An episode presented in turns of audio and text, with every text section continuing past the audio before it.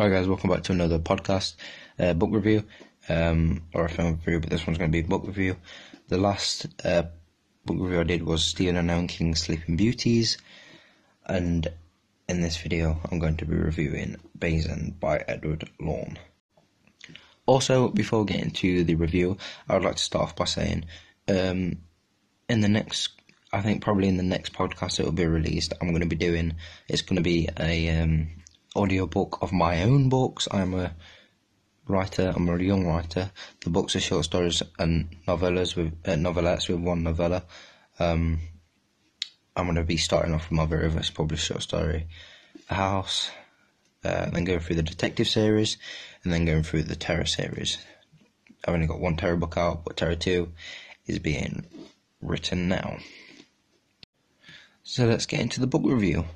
This is Edward Lorn's first published novel. I understand that he has written short stories and that before this. This is also his first in his Everything Leaves to the End book series, which is of 5 books, I think.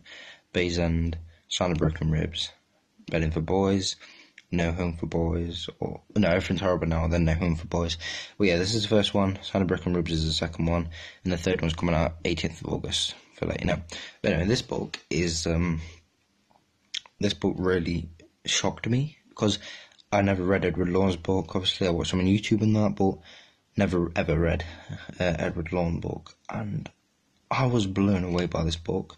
It captured the truth of sort of when you're being haunted by past pain. In the interludes, you could sense that on the main character who was writing the interludes. You felt really, like it was really, you really felt like past pain. You really felt like he actually had past pain and that, and the childhood aspect of it, like the growing up, the maturity, the trauma that they have to face in this. The trauma that especially the main character has to face, Trey, his name is, and it's just amazing the way the writer Edward Lorn understands the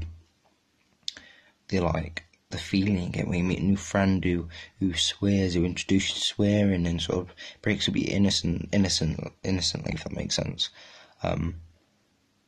Yeah, and the sort of like the bad guy in this as well was amazing. Like the antagonist was amazing. Obviously the protagonist was amazing. There were 3 kids in this one.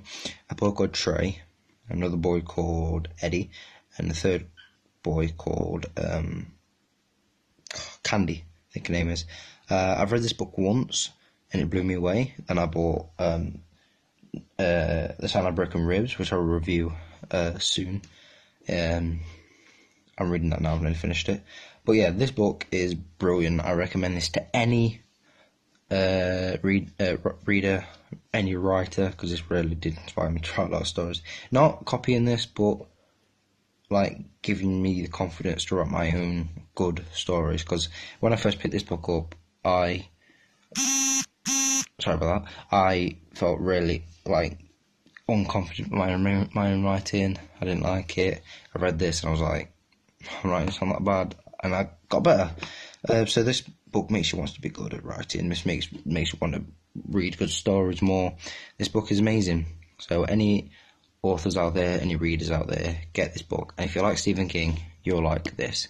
And if you liked reading It by Stephen King, you'll love reading this. Now it's the same story of anything. It's just if you like reading about kids growing up and that kind of story, you'll love this book. Now this novel is 100 pages or so longer than The Sound of Broken Ribs. That's nothing on Sound of Broken Ribs, and it's nothing. Not saying this has got bad pacing, it's got brilliant pacing. But yeah, this is my favourite book by Edward Lorn, but as I said, and I read this one and reading Broken Ribs. But yeah, this book, for me, out of 5 stars, I will give it 5 stars out of 5. Brilliant book, read it. If you like horror, if you like reading in general, pick up this book. It's an amazing book. It's amazing.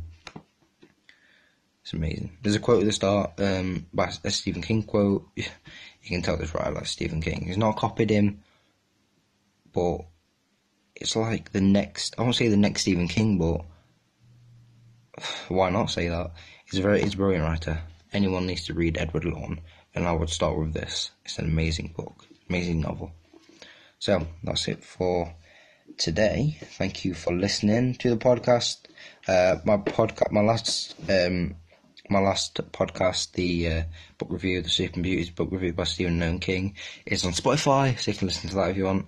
And so this would be on Spotify very soon, I assume.